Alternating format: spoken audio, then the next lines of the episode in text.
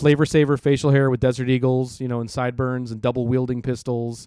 Um, as we were calling it uh, earlier, uh, very very Quentin Totinos, we were calling it. Motherfucking goddamn orange peel beef.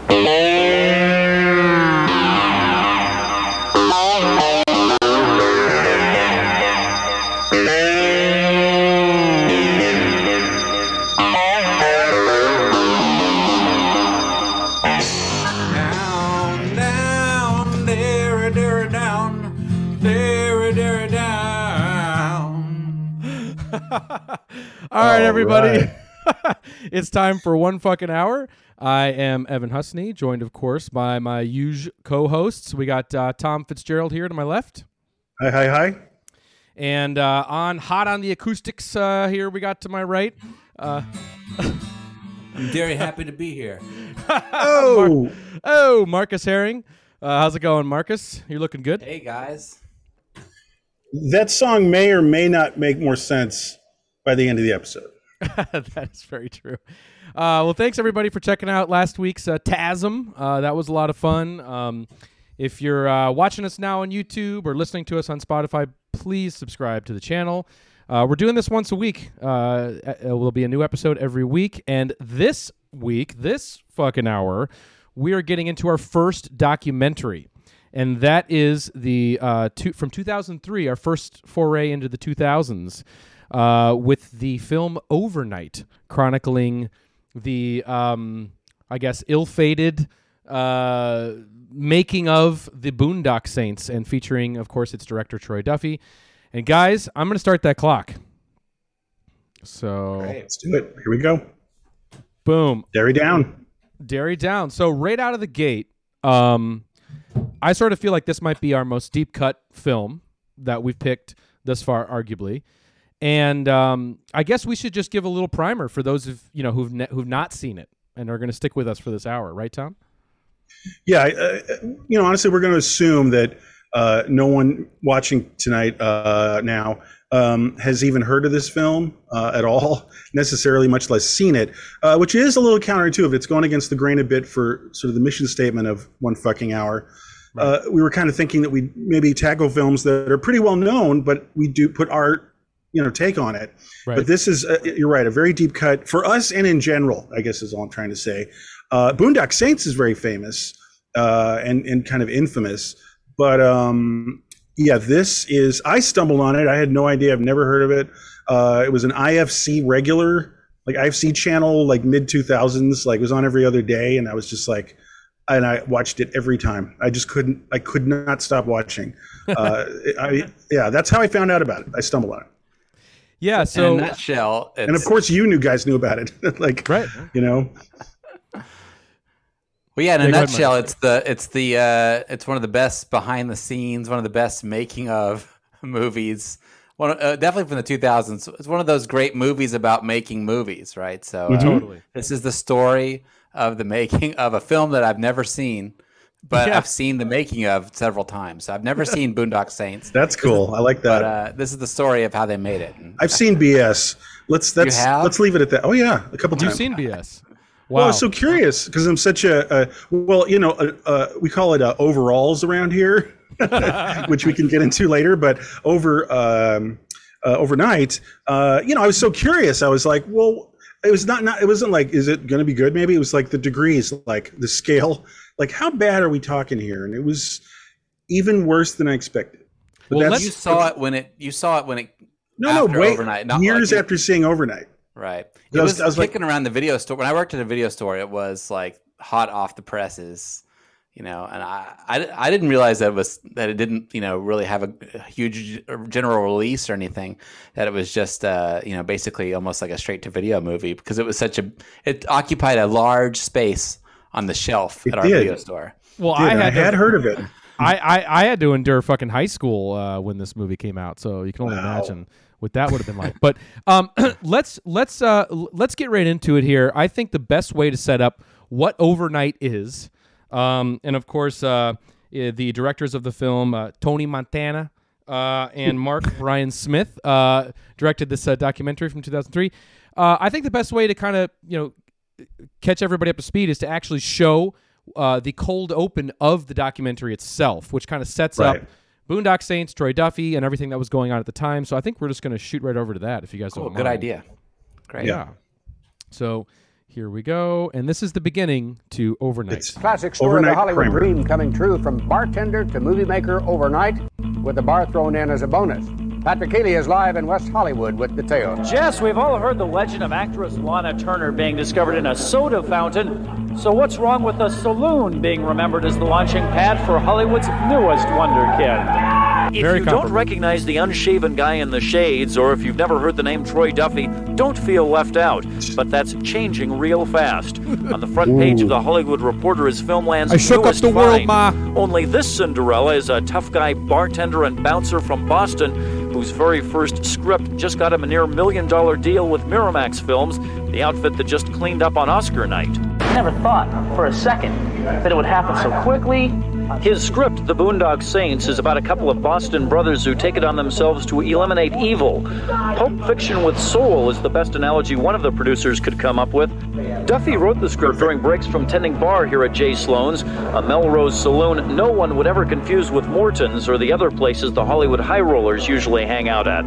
But Miramax president Harvey Weinstein came here to make the deal with Duffy. I felt from that, from that offer, that uh, he was more passionate. Not only that, he agreed to buy Duffy the bar, and Duffy bought the deal. So Duffy and his entourage have to go back to Boston next week to scout locations, but for now, well, they're hanging out at Jay Sloan's. Reporting live from West Hollywood, Patrick Healy, Channel 30. Let the corruption. Let the corruption begin. So th- that should answer. With, uh, Pulp Fiction with soul. yeah. Yeah, not even close. Uh, it's like I think it. God, I always forget the name of the movie. It's more like a, a, a, a shit version of the of the of the hit list, which is that Marky Mark film by that Hong Kong director, which I've also Kind of like seen. a John Woo type thing, right? not not even John Woo. It's like it's all like several layers down, and it's like what people think is campy Tarantino-esque dialogue. You know, like breaking up oh. with your girlfriend during a shootout, whatever. It's like much. It's, everything's many levels down, Yeah. and and it has like you know, it's kind of has a look of like Charlie's Angels reboot, you know, two thousands one, ish. You know, like But he going was to the going- to go to Canada, you know, like like house music's going. This And is he was going call- for kind of like a Pulp Fiction, Two Days in the Valley type. Oh, that's what Miramax was going for, right? Yeah, thought that they but it's gonna- not. It's it's totally. It's much more Charlie's Angels. So. Well, it's what I've been calling Mountain Dew John Woo. That's what I've been calling this genre. I, I, have Nice. a, I, I have a bunch of these. Uh, Man bites corn dog. Um, okay. Uh, all right. So, this is not going to be the most serious uh, one fucking hour. Let's just, put it, let's just put it that way. Lighthearted, but uh, we it might take some serious turns. But you know, uh, maybe I have some preliminary questions. I, again, I hope that answers all the the basic questions of this of this film. You know, but uh, maybe Evan or just both you guys. Like, I have some thoughts. Let me just articulate very quickly, like what I think happened here. Number one, Harvey Weinstein, you guys might have heard of. He is. Um, uh, overnights or overalls. Um, he's the nemesis. He's the bad guy. He's the uh, antagonist. Right. And um, and now, from what I understand, so he, he he I thought about this today. It's like who was very very hot for Tarant for sorry Weinstein and company. Uh, it was Tarantino, of course, but it was very much so right then in '97. Um, two sort of they seemed like brothers, and they were from Boston right? Kind of like Southie tough guy, but they wrote like this really great script, yo. It's like Good Will Hunting, you know what I mean? So Well, it that- feels like, please. Oh yeah, let me let me just tag in there because uh, I think you know. Well, first off, Pulp Fiction was Soul. You know, like that's already right in the beginning of right in the beginning of overalls. They're immediately setting that cynical tone, which I think is going to run through the whole thing. I know, but the thing is, is that this eh, the, the time in which this movie really you know fires off it's right in the pocket there in that late 90s you know and and the 90s was a, a decade where you know you know films like pulp fiction and tarantino you know they made directors filmmakers rock stars. Just like how Yeah. st- stand-up comedians you know were in the 80s during the stand-up boom. Kevin the same Smith. sort of thing. Yeah, exactly. So they're all rock It stars was like We're all- 95 or 96 that was like the year of the indie movie at the Oscars. It was like the year of the indie movie and like English Patient, all these all these indie movies, quote unquote Right. like swept the Oscars, right? So it was a big hot deal. Right, and so what we saw out of that opening is you you you see the narrative, the the you know the press getting ahead of the story, everyone getting ahead of the story. Sure. This very like amazing you know Hollywood tale of where Harvey Weinstein is basically trying to replicate the origin story of Quentin Tarantino, bringing a guy sort of you know even though he made Reservoir Dogs, but he's ostensibly coming from a video Right. store blue collar job, and he's making these good headlines, and we're gonna make this kid's dreams come true. People love that, and um. But of course, you know that's all well and good. Going to buy him the bar. It makes great headlines. But as we see, this turns into descends into a nightmare pretty quick. Yeah. And um, w- one last thing on that too. So you have that going on uh, in the cultural zeitgeist, but also right in the pocket, you, we have that brew like like like that brewing uh, white male macho nu metal aggression. You know, ooh, ah, ah, you know Woodstock. Fred, Dur- very Fred Durst times. Oh yeah, Wood, Woodstock '99 shit. So that's firing off, and you know it, this is a confluence of both of those things happening at the same time. Shameless, uh, toxic masculinity. You know, Exactly. proud. Um, Yeah. No, Right. but if, if I might just plead this, beat this dead horse just a little bit, I think that it, you know, Tarantino, of course, was the, the top of the mountain, but it, it was it was it was evolving, and I, I remember this. I lived through this, and it was um, really the Wonderkins were Matt Damon and uh, Ben Affleck, and that's honestly, I feel that's more the Cinderella story that Weinstein, Brain Trust, and and you know corporate uh, Hollywood media was going for because you know Tarantino was a nerd, a film nerd, video store clerk, and that's a great thing. But what you have here, and I think there's some suspicion about it. Those two guys wrote Good Will Hunting, and again, there is some suspicion that like their uh, writing teacher kind of wrote a third or half or most of it or something. Oh, you know yeah. what I mean? Yeah. Right, exactly. You know what I'm saying. So um, that was actually the hottest. They're Bostonians. That's what I'm saying. Yeah. So it's like it's like, hey, I got a brain too over here. You know, like and, and that's what he wanted to play up. It's almost like a Rocky thing from the 70s. More because Tarantino makes sense. Like film film nerd makes film nerd movies. You know, and it's I mean, that's a huge deal. That's where it got started. But I think this was a very cynical move on the part of Weinstein. And I have a theory, and I just want to run it by you guys. That like you know it was all. I don't know if he ever intended to make Boondock Saints, as he never intended to really buy the bar. He's you know he's he he does Right. He's shrewd. He's he's a smart guy. You know, he's evil, but he's a smart guy, and he, and, and there's a reason he's success, successful. Not just that he's a bully or something like that, but he's knows how to like play the media and play pop culture. So I feel that he never was in, was even going to make Boondock Saints because he probably looked. Uh, he sized up Duffy up and down the Oh, second yeah. he met him. and Was like I was like, no, this is, I'm not really going to do this. And by the way, I did read that book. Uh, God damn it, Peter Bart, uh, his follow up to Raging. Bull- Yeah, thank you. So I read that, and there's like three or four stories of of uh, Weinstein destroying careers. Like you're so great. The guy who did Copland. Okay, Oh, yeah. Mhm. remember that part of the book? And like so, so he brings him. The guy made an interesting independent film. Totally forgot what it's called. But um, then he's like, "Come here, let's make Copland. Let's get you know, I I, I got De Niro on you know uh, speakerphone like right now. Let, let's let's do it. Let's make the greatest movie since you know Goodfellas."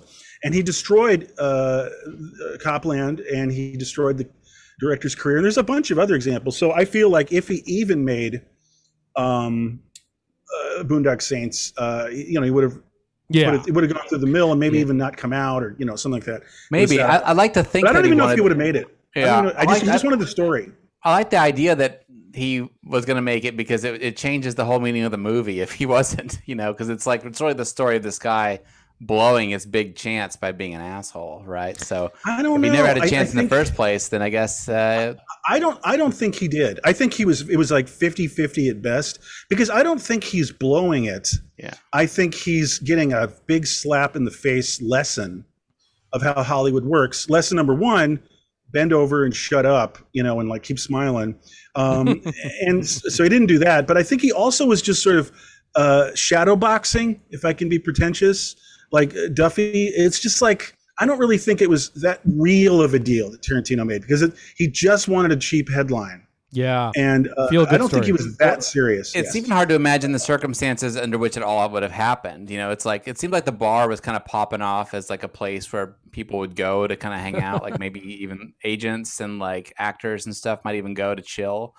And uh, it's hard to imagine like that Harvey was in there. Someone must have shep- got that script and like shepherded it Of course, to of him, course. right? So Can I? My, I'll shut up about this, but my my one exhibit A about how it was maybe 50-50 at the most that uh, Harvey would have made Boondock.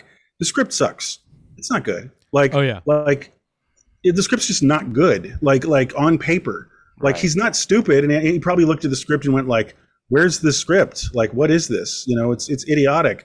He wouldn't have re- he wouldn't have been that excited. It's just publicity. It's just a publicity stunt. Right. Isn't that kind of a 50-50 game for every film almost? You know, it just No, takes I so mean long to get them off the everything's different. This is a very specific example. That script is not good, and Harvey did have good good radar, good taste on things. I'm and he's got a, you know, like- and he's that got was a lot. terrible script. He, he's very very PR savvy, and there's a lot of folks, especially yeah. Just real quick shout out to uh, Down and Dirty Pictures. It's an incredible read. It's it's just it, Yeah. exhilarating. The history of Miramax and all the uh, you know actually Boondock Saints not mentioned at all in the book, and I'm not surprised. That's but right. yeah, That's right. not not mentioned at all. So that that tells you right Yeah. there. Uh, but anyway, so no, uh, exactly. it wasn't even taken that seriously Yeah. enough for the biographer to to make it a, a chapter. So Good point. Uh, yeah. So, but one thing I want to talk about Jeez. quick because what's uh, what's you know the main takeaway from this film uh, overnight. Now we're talking about overnight is you know the the the, the idea of Mr. Troy Duffy, the director of Boondock Saints. You know he has this attitude. This corrosive attitude in the film, where he sort of, fe- even though he's been plucked out of thin air, set up, uh, you know, set up uh, dreams coming true on track for not only just Boondock Saints to happen, but also his band, The Brood, this you know alternative rock nightmare, to also get signed. Um, Like a, a C-list uh, Alice in Chains, sort yeah, of. right. Yeah, like it's hopelessly uncool even in like 97. You know, like it wasn't Yeah. tracking with any trend. They're not I like uh know. 97's like uh like Sublime and stuff. You know, they're not like a I know. ska band or anything. They're not God, I electronica. know, It's yeah. like it's it's not even grunge really. It's sort of like No, blues rock. You it's know? like the cult in like And it's, it's not like or proto White Stripes. It's not even like you know? uh, it's just like yeah, Yeah, totally. Yeah. But Yeah, so so so sorry. cult, yeah. So Duffy has this attitude throughout the whole film that you know Hollywood owes him everything, and they should, and everyone in Hollywood, including Harvey Weinstein, should be grateful that they intersected with my path. You know, that's kind of his attitude throughout the whole thing. Absolutely. And what's really interesting, and we should go to a clip right now, but before we do, it's Yeah. like you know one thing that's really great about this movie and and and and uh, similar Holly what makes it separate separates it from similar tales of Hollywood is that it's not a story about a director who's corrupted by money and fame you know or or even that it's like it's basically just holding up that black light you know in the motel room to something that's Yeah. already there you know revealing this dark disturbing side about this person and his character you know that's already Yeah. deep seated in him as a person Isn't that what they say about fame or power or both? Is that you know it's an uh, uh, what is it an MRI of the soul? You know, it's it's just like you, Mm-hmm, Yeah. you and everyone else are going to find out who you really are. And Yeah, this exactly. guy is a miserable sociopathic douchebag. Yeah. Straight up even and ends down. with a quote. I forget who it's by, but it ends with a quote saying Mhm. that like that fame doesn't change anybody. It just reveals who you Right. really were Exactly. all along. Yeah. which is spot on Let's- to this let's- because this is the heart of the film. Uh, it's a portrait of this doucher. so let's if- look at oh, Yeah. if it did change anybody, this would be the smallest amount of power that ever went to someone's head. you know. I know. Well, it's projected fakey publicity uh, machine powder power. Right. That's the, that's the thing. He's like he's such a fool. He's so stupid that um, he's he's thinking that all this that bullshit Hollywood talk that even dorks like us know about. You know what I mean? Like br- dusted by. You know, right? It's just like you got to take that like with no grain of salt. You know, it's just like okay, cool, let's do lunch. You know, and he's just totally buying all of it. You know, sincerely, because he's a megalomaniac and he's he has an ego problem and um, you know he's uh, he's power tripping immediately by just one person uh, that he recognizes from a movie. You know, like uh, kissing his ass. Unbelievable. let's get to the clip okay here's He's a scene- monster. he- here- here's a scene here's a scene hope he's from watching. here's a here's a scene jesus Christ. he's heard all this before. yeah yes okay here's a scene from the film it's uh, at breakfast with troy duffy here he is at breakfast with the family uh, and this is really where it kind of sows the seeds of this this personality that we're about to follow in this film Yeah. so here we go Within a year, thousands and thousands of people are going to know about what's going on. I can't wait. People think we're fuck ups. Everybody thinks we're fuck ups, except the right people. The right people see everything because they see the talent there. They see the material. That's his they dad. see the way we are. See how unintimidated we are by every everyone. You know, You've been there sometimes with me in meetings with some of the biggest guys in this town, Tony. I mm-hmm. sit down there. I got drunk the night before. I'm hungover as hell. I'm wearing my overalls. These guys are all in suits. I look like a mess. I'm smoking. Yeah. You have a cigarette? This says You know, everything. tell you how That says everything. heard, oh, I've had this happen to my friends. It always falls through. Be prepared to get your ass kicked. And I still get what I need done. Your friends descend upon you like a bunch of fucking vultures. Question, what's going on with this? Da, da, da, da, da. You tell them and they go, "Pff, never work out. Never. Fuck you. I heard you did a fucking uh, Channel 4 interview in the bar today. You're going to be on the news. yeah, yeah, it's going to be on in five minutes. Here we go. Bam, they see me. It's, it's going to fall through. What do I got to do to you fucking people? If our music in this film is embraced, we will have accomplished something that no one else in the history of this fucking world has ever done. Unreal. Be accepted on a huge scale in both mediums of film and music. If we accomplish that, Big baller. Wow. You can't you can't Shot write that. Caller.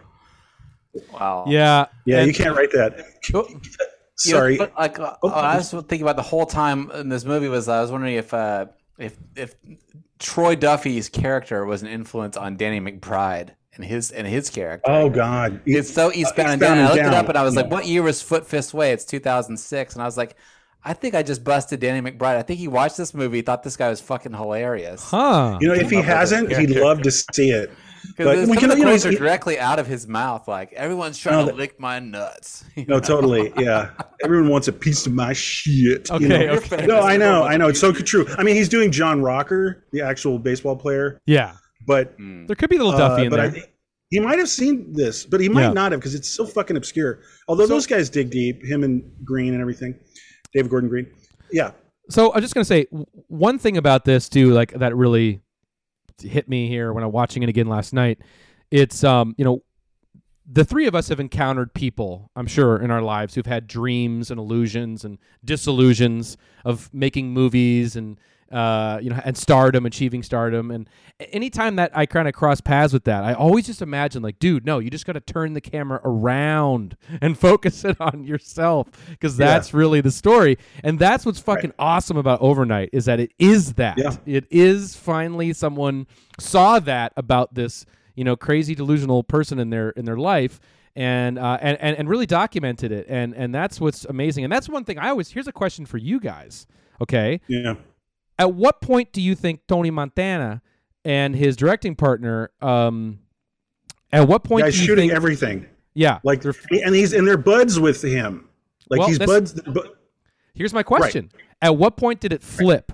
Where they started, they're all friends, and then they're like, "Whoa, we're this is special. What are I we?" know. I this yeah. I wonder the same. I had the I same think- question. Yeah. No, Go please. ahead, Tom. Well, it's just I think there's. Uh, I'm not sure I was asking quite the same question. It's like when do they turn on him? Is what I'm thinking. Yeah, yeah. And say, oh yeah, let's just like you know turn the heat on him and make this hit piece film. Um, I think it's the way he treated the band, honestly. And by the way, we're not even getting into that yet. There are two separate huge doucher, you know, um, like unique circumstances here. There's Hollywood, but there's this huge thing with the band and record labels. But I think since they're all a tight knit group, the, the the videographer, documentarians, Duffy, and then the band, Duffy's band, The Brood. Um, I think that the way he treats them is so foul, and you see it in Overnight. Um, that I think that's when they turn because they don't care about what happens in Hollywood and everything like that. But that's like friends, like high school buddies kind of thing. And the way he treats them, and the way Duffy treats his own brother, who's in the band, oh, awful. is is, is it's really obscene. And it's just like the only thing that uh, you know makes me not care that much is the way he treats them. Is um, they take it, and I'm like, fuck you guys. Why, why don't you? Why doesn't anybody ever stand up to this guy? You know? Right. They're all just kind of lazing out, like like lying down on the couch, just staring at him. The whole movie is like kind of cut like a, s- like a Duffy soliloquy. You know, everyone is just silent, like listening to him. You know. Well, um, I and think, they're like, all they're all abused by him. You know, I think they're all like totally abused by him. Totally.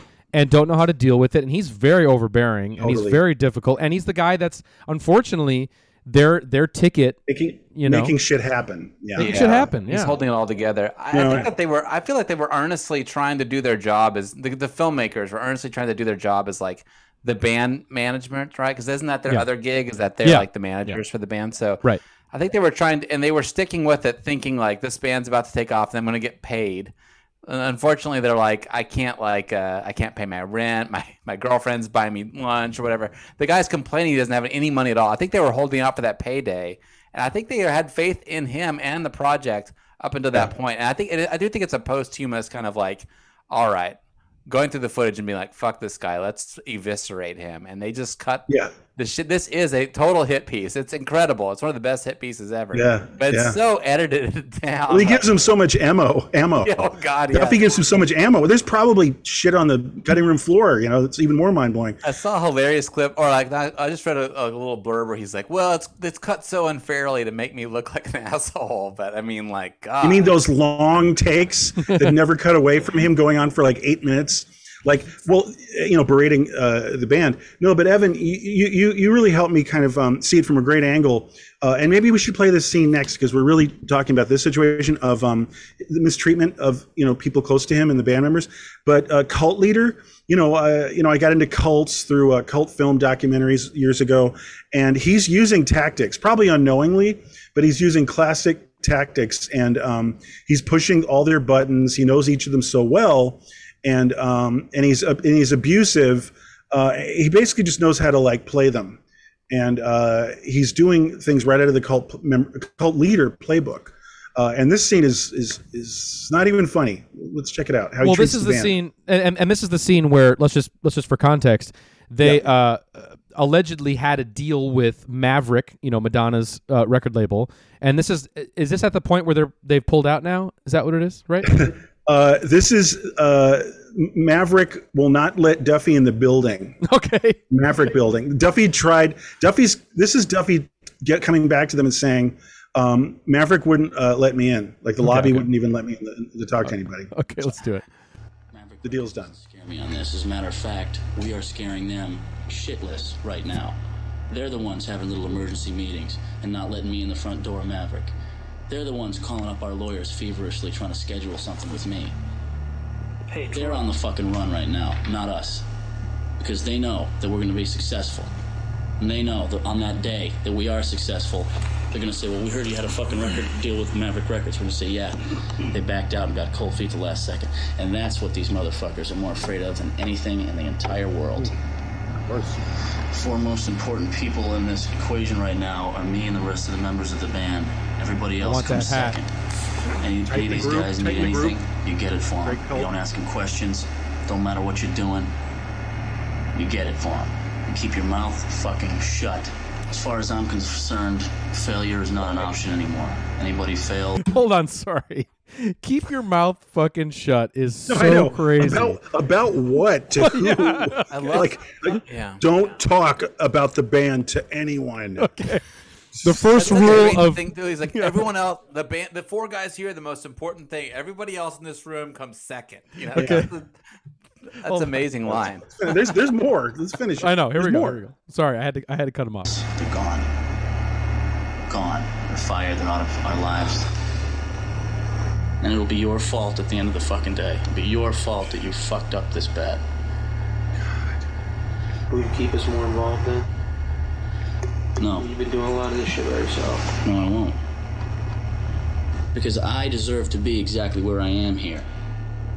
Remember the last time I kept you involved and you all of a sudden turned to Donald Trump, telling me and everybody else about how, how to arrange this record deal? That's not going to happen anymore. No more fuck ups. I'll keep you informed. Okay. But the big band aid is success at the end of the fucking day. And that's all that fucking matters here. You have to keep your mouth shut and do your fucking jobs. You have to. Get it. So, yeah, that's just like, that's that's that's just like there's so much there. That's um that is a very sick father children uh, dynamic. Like and, and and a really fucked up father. You know, like um it's your fault. Like you know what I mean. Like you were abused. It's your fault. It's just like what the fuck, man. And the thing is, he has willing participants. They're doing the dance. I mean, you know, any normal person would just go, "This guy sucks.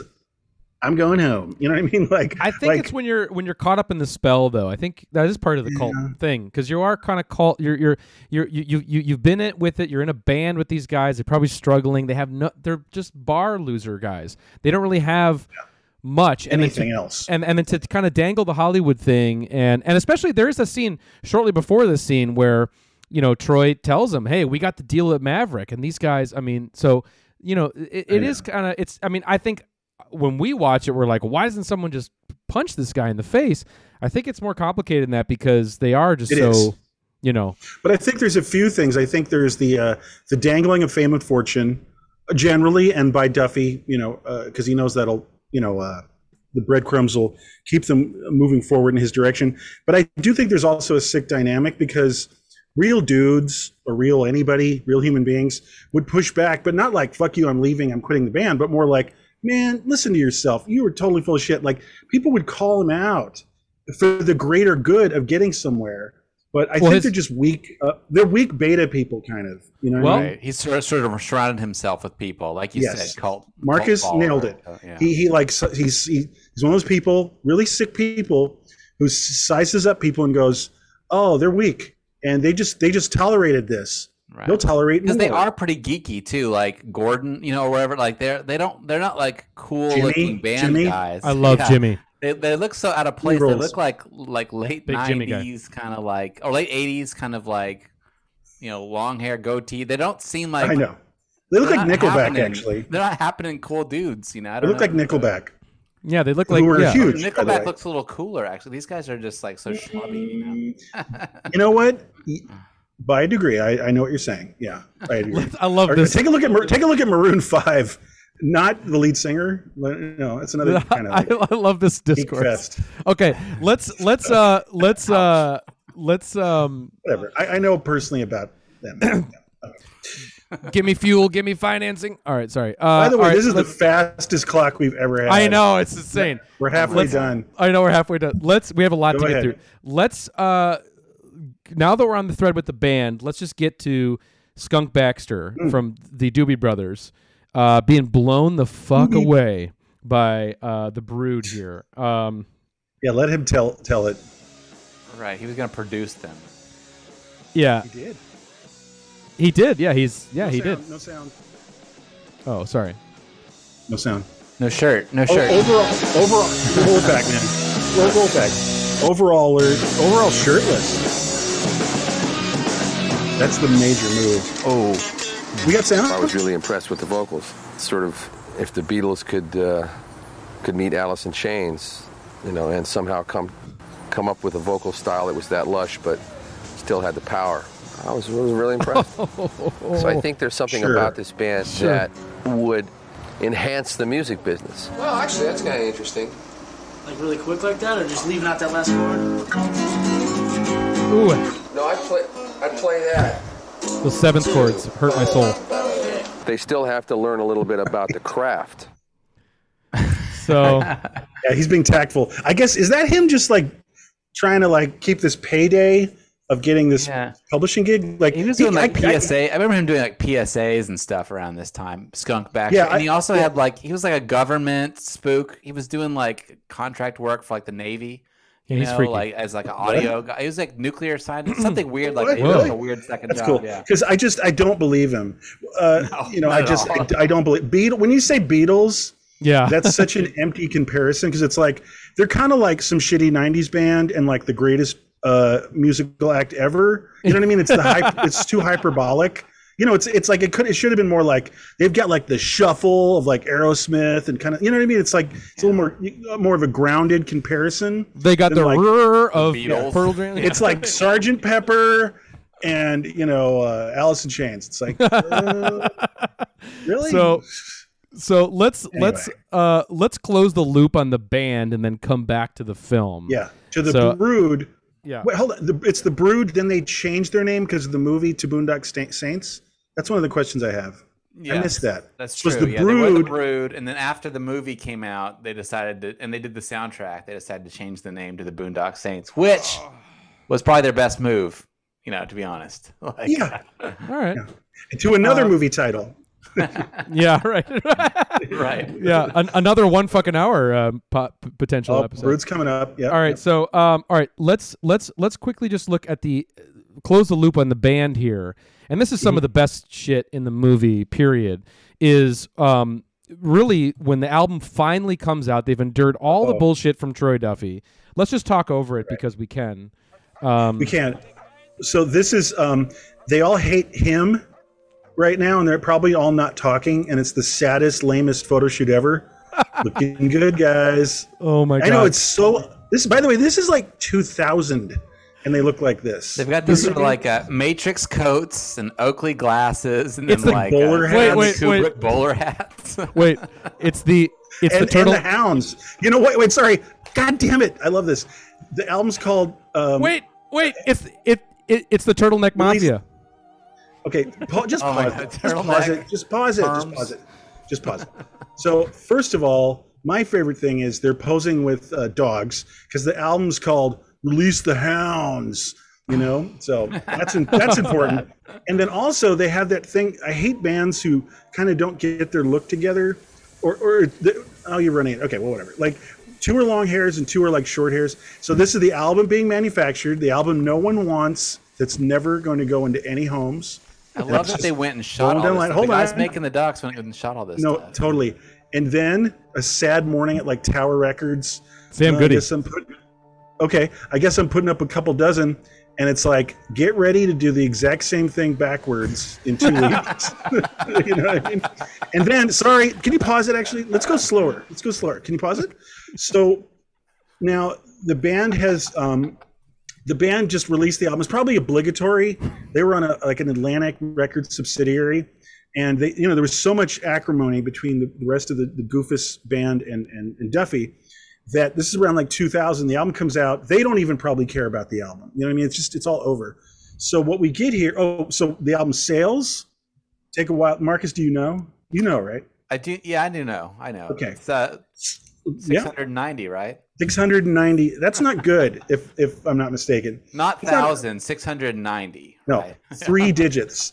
Six nine zero. So what? Oh, so what happens is this is like maybe getting into like 2001 ish. Um, there's a great thing at the end of the documentary. They check in with the band, the Brood, aka Boondock Saints. So right off the bat, you've got something that's a comical "My life is destroyed" job, which is a cashier at a grocery store. Like one of the band members has that job. That's like a punchline, you know, like in a in a in a, in a movie. You know, like In uh, this movie. well, no, I'm saying, but like it's almost it's like a it's like the kind of job that's it's a, the joke go-to right. job. It's like go, going back to your normal schlubby life after Yeah. your brush with This- fame. this yeah. guy's a That trope. caterer. Yeah. yeah, exactly. So, but but that's specific jobs. I'm saying anyway. who Yeah. cares? Caterer So, too. Yeah. Caterer is very that too. And then this guy's just drinking. He's part of the management team. I love this actually. He's the director. Like, right, and he's just like, like, hey man, what are you what, what are you doing lately? Drinking. but then my favorite, this is the brother of Troy Duffy, and he's, uh, you know, somebody's got to paint that uh, closet, man. That's so depressing. It's unbelievable. You know, that's what I was gonna say is that that you know, as as fun it is to punch down on it a little bit, it is really, really sad and really dark. You know, in terms of It just is, like you know, I agree. It it, it ends with Well, a I, I bummer. like those guys. I love Like, those guys. I have some. I have some empathy for those guys. I mean, Troy is a, a human monster, yeah, but it's just, but it's also kind of funny, you know. It's a better life than uh, hanging out at Sloan's, like with Troy Duffy, like uh, got having you in a cult leader chokehold. I guess. Is you know. is it taking your a little lunch? bit less? Is it taking your twenty minute lunch break in, in the break room at uh, Albertsons? Well, you know, it's an honest I state don't work. You know. I, I just see what you're saying. It, it's kind of a it's a twist that they ended up, or not a twist, but it just yeah, they end up going back to being normal. Isn't Anvil like that, with fame. Evan? Fame. yeah, yeah. Anvil I mean, is the same thing. Yeah. I mean, like you know, but but Anvil is like you know they they had cult success and they're respected among you know the the, the, the broader metal Yeah. cult metal and they scene. could You know? scare up a Eurofest once in a while or something. That's true. totally. The- Let's These guys, yeah, please. we got to get off the brood. We love you, brood. Uh, we got to get back. Brood. on. There We're daring down. We're dairy down with the brood. Now we're gonna get on to uh, just back to the movie and and the main A story of the film. Um, and let's just talk about this. documentary, Yeah, let, let's talk about this. So we talked about it at the top of the show. Harvey's intention, if he was going to make the movie, if he wasn't going to make the movie. But one of the main narrative thrusts in this doc is this idea of we can't get Harvey on the phone. We're trying everything to get this movie made to get the attention of actors. He's starting to um, ghost Duffy. Right. Harvey's ghosting him, and he's not. He's like full attention, like courting him, and then just like he's not in. He's not in. I'll tell him you called. Right. You know. We got we got to contrast that though because right before then he's having everybody in the world kissing his ass. Like John Goodman's at his house. Marky Mark is like Jeff Goldblum. Marky Mark has this amazing quote where he's like he's on camera going, "Man, your script is fucking amazing, man." And then he turns right to the camera and looks at the documentary camera and goes like, "Hey, his movies, his script's so good, you should film me I don't know. blowing You should film me blowing. By the way, that's another Southie guy. It's more Boston shit. Yeah, it's a very Boston bro kind of thing. That's- But that's the t- that is that era so much, you know. Like we should blow, you know. So that just gross. Um, but anyway, so yeah, so so right, so so that was happening. Everyone was in love with the script. Now he's being ghosted, and nothing's happening. But it's not affecting, you know, his ego and his narcissism. And there's an amazing He's pushing back with um, hostility and uh, and uh, frustration. Yeah, Yeah, and and there's an amazing taking of everybody. Yeah, there's an amazing moment here, which I just want to bring up about talking about the casting options for Boondock Saints, and he gets very frustrated, and and you- and you get to hear kind of, you know, Yeah. Well, he had his pick. He had his. Let's just say he had his pick at Yep. the peak, like Mark Wahlberg, who was a huge star. You know, still is. And like, so now he's he's taking the ride down in the casting options. People returning his phone call, and he's down like another. He's down on the B list now, and maybe he's you know maybe the B list isn't even right. you know. The- playing yeah, ball. well, Let's hear it. here we go. I hate Keanu Reeves. I think he's a fucking punk. I will never do a movie with him. I think Ethan Ethan Hawke is a talentless fool. I love Branagh. I don't know how long I'm willing to wait for Branagh. Oh, Mr. Branagh, this is Mr. Duffy in Los Angeles giving you a call. I just called the. Shit, I hate message machines. Bye bye. Cunt. wow, yeah, calling Kenneth Just another Branagh. day at the office for Duffy. That wow. would mean something different over there, though, right? Cunt. Yeah, Uh, over where? Yeah. So um, I didn't say it to him. So uh, yeah, I mean, um, and then he well, and well, let's just cut to the chase. So Boondock Saints, as many know, it did get made by like a nothing sort of probably like money laundering thing. no, no, no, no legality, please, on that one. But no, some small, small company. And so what they had to work with is uh, Billy Connolly. You know, was probably Branagh. You know, and it went down there and uh, and then nobody's actually. You know what's really weird? So total side note is somebody got their th- shit right in the casting when it was nobody's the final cast of Boondock Saints, and they get they got somebody who's going to be a huge star like two decades later, uh, Norman Reedus from Yeah. Walking Dead. yeah, You know, Well, So somebody Willem got that Dafoe's in it briefly, right? yeah, Sorry? yeah. He's Willem, the Willem FB- Dafoe. yeah, yep. yeah, Willem's in it a little bit, yeah, Yeah. but it's mostly driven by like nobody's. You know, Billy Connolly. That's for there's a great moment where like Billy Connolly's like, "Oh, it's so good. You got the movie going. You got it all together. I'm so happy." You know, like he's giving the compliment, and then like uh, to his face, Duffy's like. He's like, he's like, or Connolly's like, "Good job, man," and then uh, Duffy goes like, "The line, of ass kissers getting longer, every day." Every day. like, man. like he's getting It's a compliment so- from Billy M- Connolly. Marcus, you nailed it. That is right out of um, Eastbound and Down. Like, like everybody fucking wants a piece of my shit, man. Like, it's like, you know, like he got a little, he got like one compliment, you know, and he just blows it into insane proportions. What Well- a character! That's well, a great that- call, dude. well, hang on. I got a great little segue into that. I mean, we are clip crazy here, but I think this film really demands it. Um, and uh, again, people offering compliments, and he can't handle it. I mean, first off, he can't handle criticism throughout the whole film. That's what really triggers him. But then, even when people try to compliment him, he's just sour grapes uh, here. So let's just see. Oh, right. My my favorite scene in the film is actually Well, at the set it up. end. It- yeah, yeah. I will. my, my my favorite scene is at the end. So after Boondock Saints has been made, after he's been through the whole rigmarole, he gets invited to speak at Ray Carney's class, which is also LOL to me. But uh, at Ray Carney's class at Boston University, and uh, you just have film students asking him questions, and you know because they want to Like- be him. Like an afternoon with independent filmmaker Troy Duffy, ladies and gentlemen. Yeah, yeah, yeah. He's being taken seriously. It's incredible. And and he, and his attitude is so wild in this, but also at the very end of this clip is my favorite moment in the entire fucking movie when he singles out some poor schmuck in the audience Same. of the Same. of the. Uh, I of the need this whole event. I need. I want- need to watch the whole event if, if- on video. I need to see all of this. I want to let's get. I want to get this NFT. Okay, here we go. And I think it's curious that you would not try again. Like, you get almost to that point and you don't succeed with this one. You said you don't want to do it ever again. You know what that feels like after you have broken your fucking ass wide open a thousand times, been told to fuck off, gotten your heart pulled out and shoved down your throat? I'm kind of paying a compliment without, I'm just saying, Well, I think then I guess I'm an asshole. I'm saying maybe you should be a little more proud of what you, I don't, I just, even if it I'm doesn't proud come I'm out, proud of if it. you This is, see, this is like what, we, what we're talking about now. This is a conversation I've been ha- I have with my sister. Oh, Of being a film student, you get like a lot of people in here. They're really optimistic and they're all like, She's great. uh, I don't know, you gotta keep going. Like, you, first film doesn't work, you just keep going, do whatever. You seem to be on a completely different boat. It's like your own mama slapping you a hundred times and then saying I'm sorry and doing it again. weird cut. You may not agree with it. In fact, I can tell that you're not gonna. You in particular.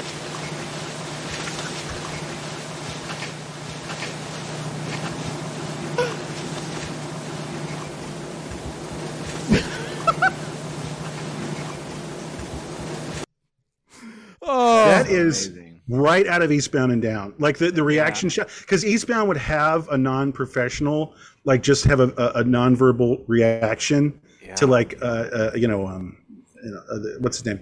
But uh, can I that's just? become like a trope too? I think that's entered the pop culture. I've seen that like in The Office or like other movies, Yeah. you know, other big movies where they single out someone in the audience and it's awkward. Yes, is this it the is so first like Office. cringe cringe comedy? You know, this It might be. like- Can I just say, just a nice detail? I feel like it's like eight thirty in the morning, and like everyone's kind of just rousing and wants to talk about film, and there's this like sociopathic asshole like ranting and cursing in front of them. You know what I mean? It's like, Yeah. like uh, okay, like all right, who made a get it. It's movie? Like, who made a movie and did what they want to be doing? did. And- made a bad movie, I, but he I love that he's he's still wearing the Boondock Saints hat that says Miramax in the back, like to the very end. You know, he didn't get Yeah, a new right one at- with like.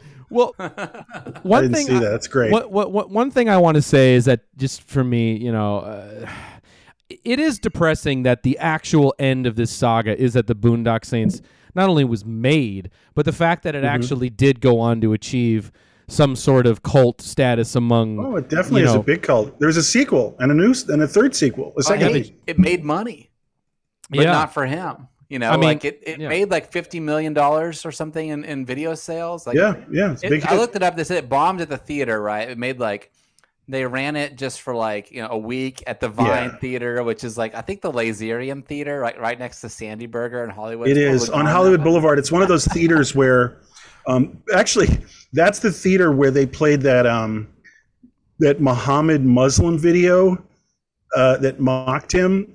That um, that had ma- that caused Benghazi to happen.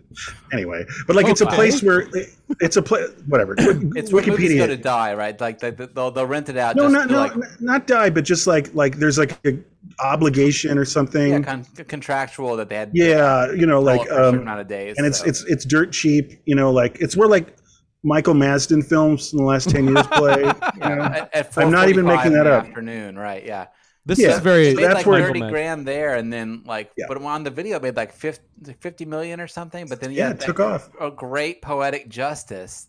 Hey, people that- like it. That fucking that the William Morris agency, who was representing him, hooked him up with this contract to make sure that he didn't get anything off of like any God, direct know. any home video sales. They're like, you get Is that make the true? movie. Yes, yes, it says it in the movie too. That William Morris, who's been like kind of this like shadow player in the whole movie, Yeah. Like and they and the and the William Morris rep guy is super cringe. Like he like reminds me of a guy that like Corey Feldman would tell stories about or something, you know. God, Corey Feldman's gonna totally. release, you know, I don't know. So it, he's a super cringe guy, and uh, he's this kind of shadow player in the background. And uh, yeah, they, it says at the end because he says like uh, there's a, there's a great point where they're like, uh, the filmmakers are asking the William Morris guy questions in an interview, and they're like, "Is this true?" You know, there's there's plots all around you. And he's like, "Yes." Yeah. He's is it like true? lighting candles Is it is, kinda is it all about money and sex? And he's like, yeah, yeah, no, it's just money, not Yeah, sex, just just, money. money. Ah, yeah. Ah, ah. Yeah, so it says they're, that they're- they- they're a there's a con. little- There's a They're little line con. where he's like, um, it says in the movie that, that the William Morris agency is the one that that negotiated the contract with the you know production company and distributor to make sure that Duffy didn't make any money off of the proceeds, and then they were the implication in the film is that you know that Weinstein, since he was like had it was kind of basically running turnaround. uh, William Morris Yeah. with all the shit that he was uh, pushing through there, Yeah. that he was just like, and you know, kill this guy, make sure this guy gets uh, zero out of bone it. bone this guy because he worked so closely with William Morris, so he got all his talent. Oh my god! And there's a there's like they tried to someone tried to kill him at the end of the movie. Well, hang on, hang on, that. hang on. I want to get to that. Save that. Put a pin in that Please. for. Please put a pin. I in don't that, believe 'cause that. I don't I'll believe not- that. No, we're talking about that in a minute. I want to just close the loop on Harv here, just for a sec, because, um, you know, in the film, we don't we have a clip, but I think we should we can just talk about it. Uh, one of the more well known, if there is a well known scene from this movie, is when he's finally gets Harv on the phone and he's talking to Harvey.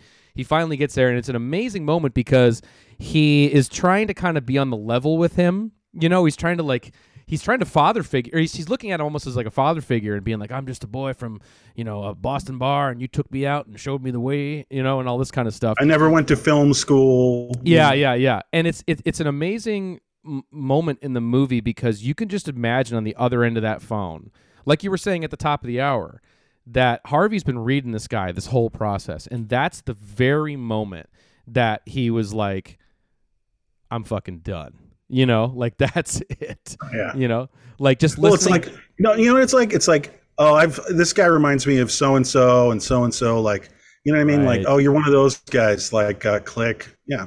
Well, he well that's the thing. To set well, we're not going to watch the clip, but like it's not even that he got him on the phone. It's that um he finally briefly gets him on the phone. Just tol- you know, Harvey's tolerating him briefly before he cuts him loose completely. But he had been ghosting. It's like it's like this: bear hugs from Harvey, like let's do lunch and then ghost and then he gets one last call probably just through the persistence and probably harvey just had him the phone you know like the uh, like wasn't even listening you know what i mean like yeah. You Yeah. know like he was yeah he was it, was it was on the phone sort of with harvey but yeah and it's uh well you know okay um Oh, it's so cringe. yeah but I, again i don't care because this is a bad person who's being hurt by harvey i don't care Harvey's a monster. They're both monsters, Yeah, actually. yeah. So fuck them both. yeah, exactly. Um, so Yeah, what now? Now, fl- flipping back to what you were saying about this kind of crazy en- ending piece here, where the uh, film kind of has this really scare jump scare, where there's some uh, there, there uh, Troy and CB. We didn't talk about CB, the producing partner, who also seems like he was a dark and disturbing alcoholic as well. But anyway, There's a whole chapter devoted to just kind of making CB look bad. The, the film's like, okay, you know what? We got to put in two minutes to make CB look bad. So they definitely had. Yeah, I was trying to understand that. because he kind of comes out of nowhere. They mention him at the beginning, Mhm. and then he pops up at the end, just being an asshole, womanizer. You know, Totally. intoxicated. Uh, I, I was like, who is this guy? You know, like I was kind of lost. I looked him up, and apparently he died in like 2013 or something. Like it was Oh, only wow. like 43 or something. So Damn. it's pretty Damn. sad. But uh, yeah, they definitely the filmmakers definitely took the opportunity to like Yeah. run CB to the some muck. weird bad blood between those two guys. But- But but, no, there's so a- so the setup is this is one of the few screenings, festival screening, Palm Springs Springs Film Festival, uh, Boondock Saints screening. And outside Yes, sorry, Uh, yeah, sorry, yeah. Uh, outside, there is a car that allegedly swerved into them and then drove off. And then the film has these kind of ending title cards that says, you know, that uh, basically Troy believed that there are people out to get him, and then he, he armed himself with a gun. And my my whole thing about that is, I'm totally with you. I don't think that there was anything, you know, he's not important enough for something like that. People like him who are as narcissistic uh, as as he was in this period of time. I don't know if he still is, but in that period of time, um, you know, you, you sort of invent these things to give yourself an importance that you don't really have. And I think also, yeah, and and and, and also just like you know, it's it, it's it's I don't know, it's it's something that would totally happen to that personality. To take all of that negative and then turn into paranoia is exactly what would happen. Oh, of course. You know, know? it's all a negative vortex. Every uh, emotion is just like putrid, you know, and uh, and and the way he's interacting with the world, uh, paranoia is going to start creeping in.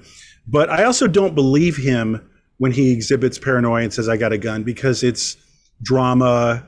People are talking about um, Me, you me, know, me. It's just yeah, They're it's scared yeah, of right, me. Attention. Yeah. Yeah. exactly. It's a classic thing. Actually, boy, this is my one major geek moment, but like it reminded me of the end of Demon Lover Diary.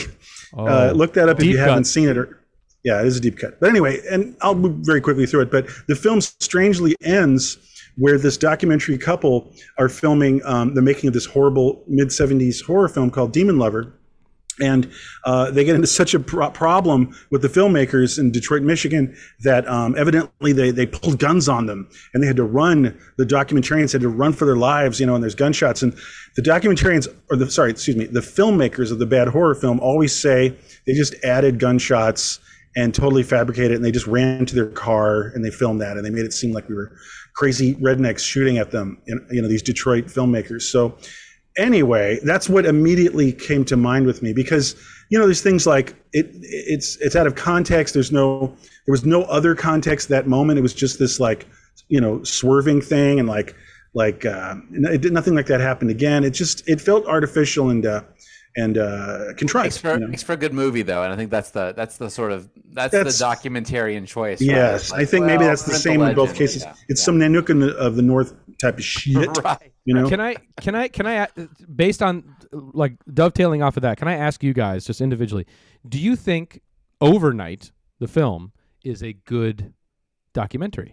Yeah, I was thinking the same thing. Hmm.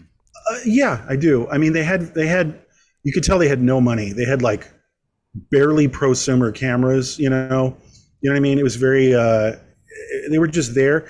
So what what do you what do you do when you just have a bunch of like cheapo footage where you can exhibit your talent just through the editing?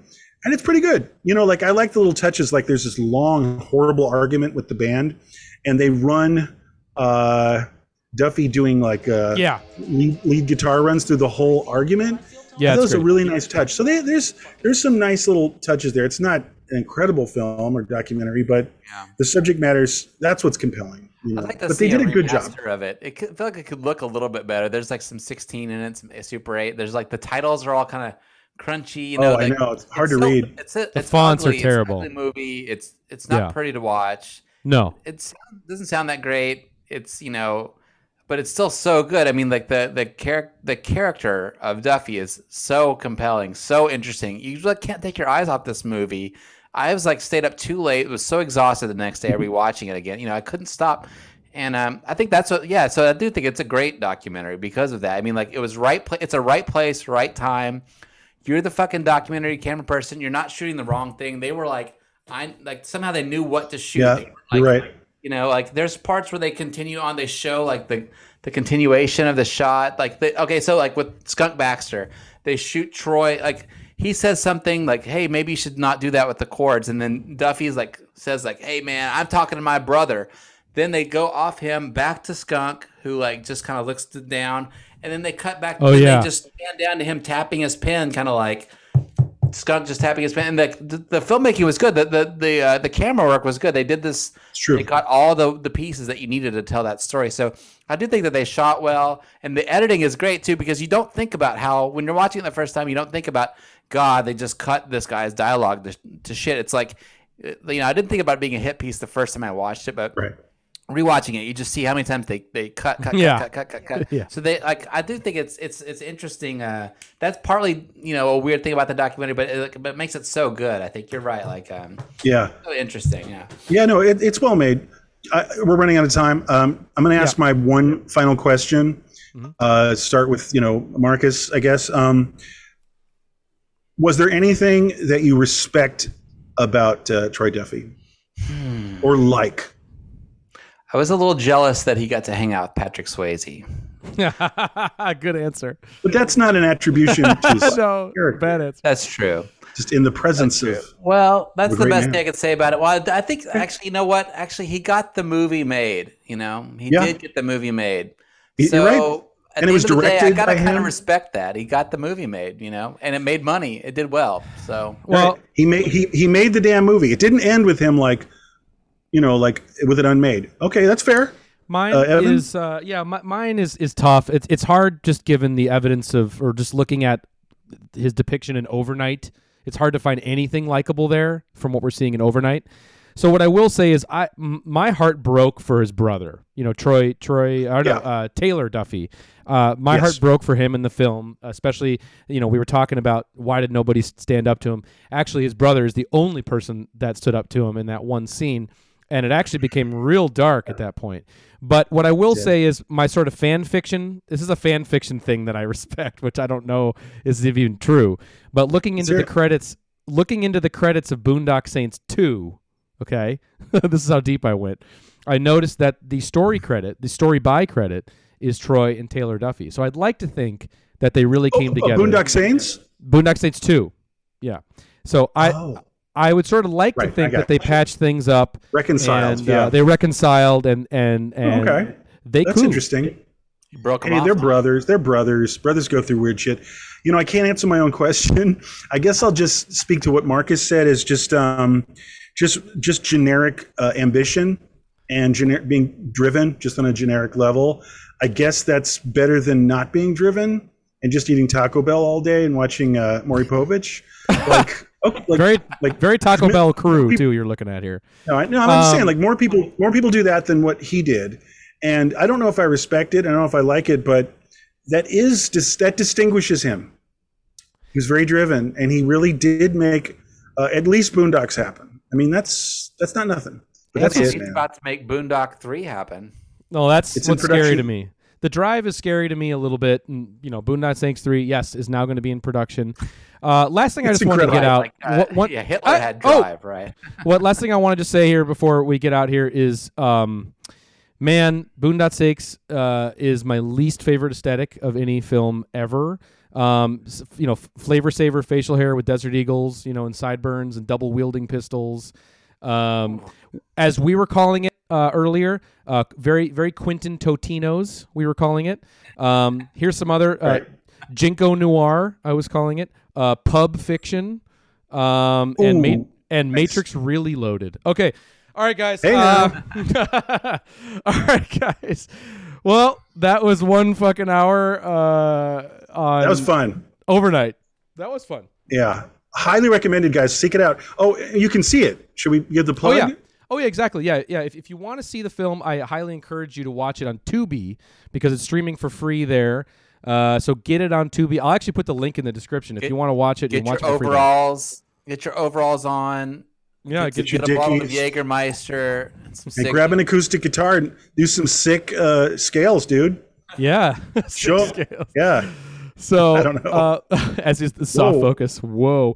All right. Um, well, that was uh, All right. one fucking hour. right, our podcast on- is disintegrating. It that is. was a lot of fun, and Wait. really over uh, overnight, aka overalls. It, it's highly recommended. It's it's it's entertaining and it's insightful about Hollywood and uh, and sociopaths. That is right. And so next week we'll be back um, uh, with another fucking hour, and we're going to take a hard turn into a different direction here, which I'm very excited about because it's one of my favorite movies of all time.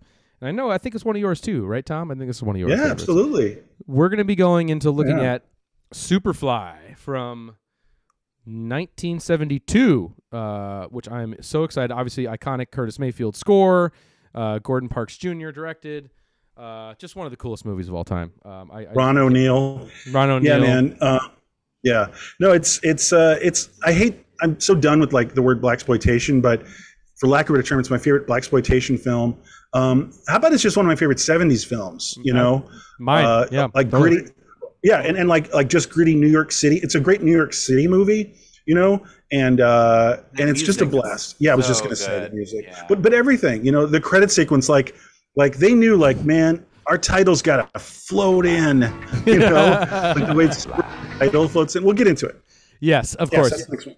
Yeah, and so we will. Uh, so everybody, get your pre-watch in for uh, Superfly. I'm sure you can find that everywhere. And we will see you back here next week. And uh, thanks so much, everybody. And now, uh, for your moment of zen, and uh, we'll catch you next time. See you later. Down, down, dearie, dearie, down, dearie, dearie, down.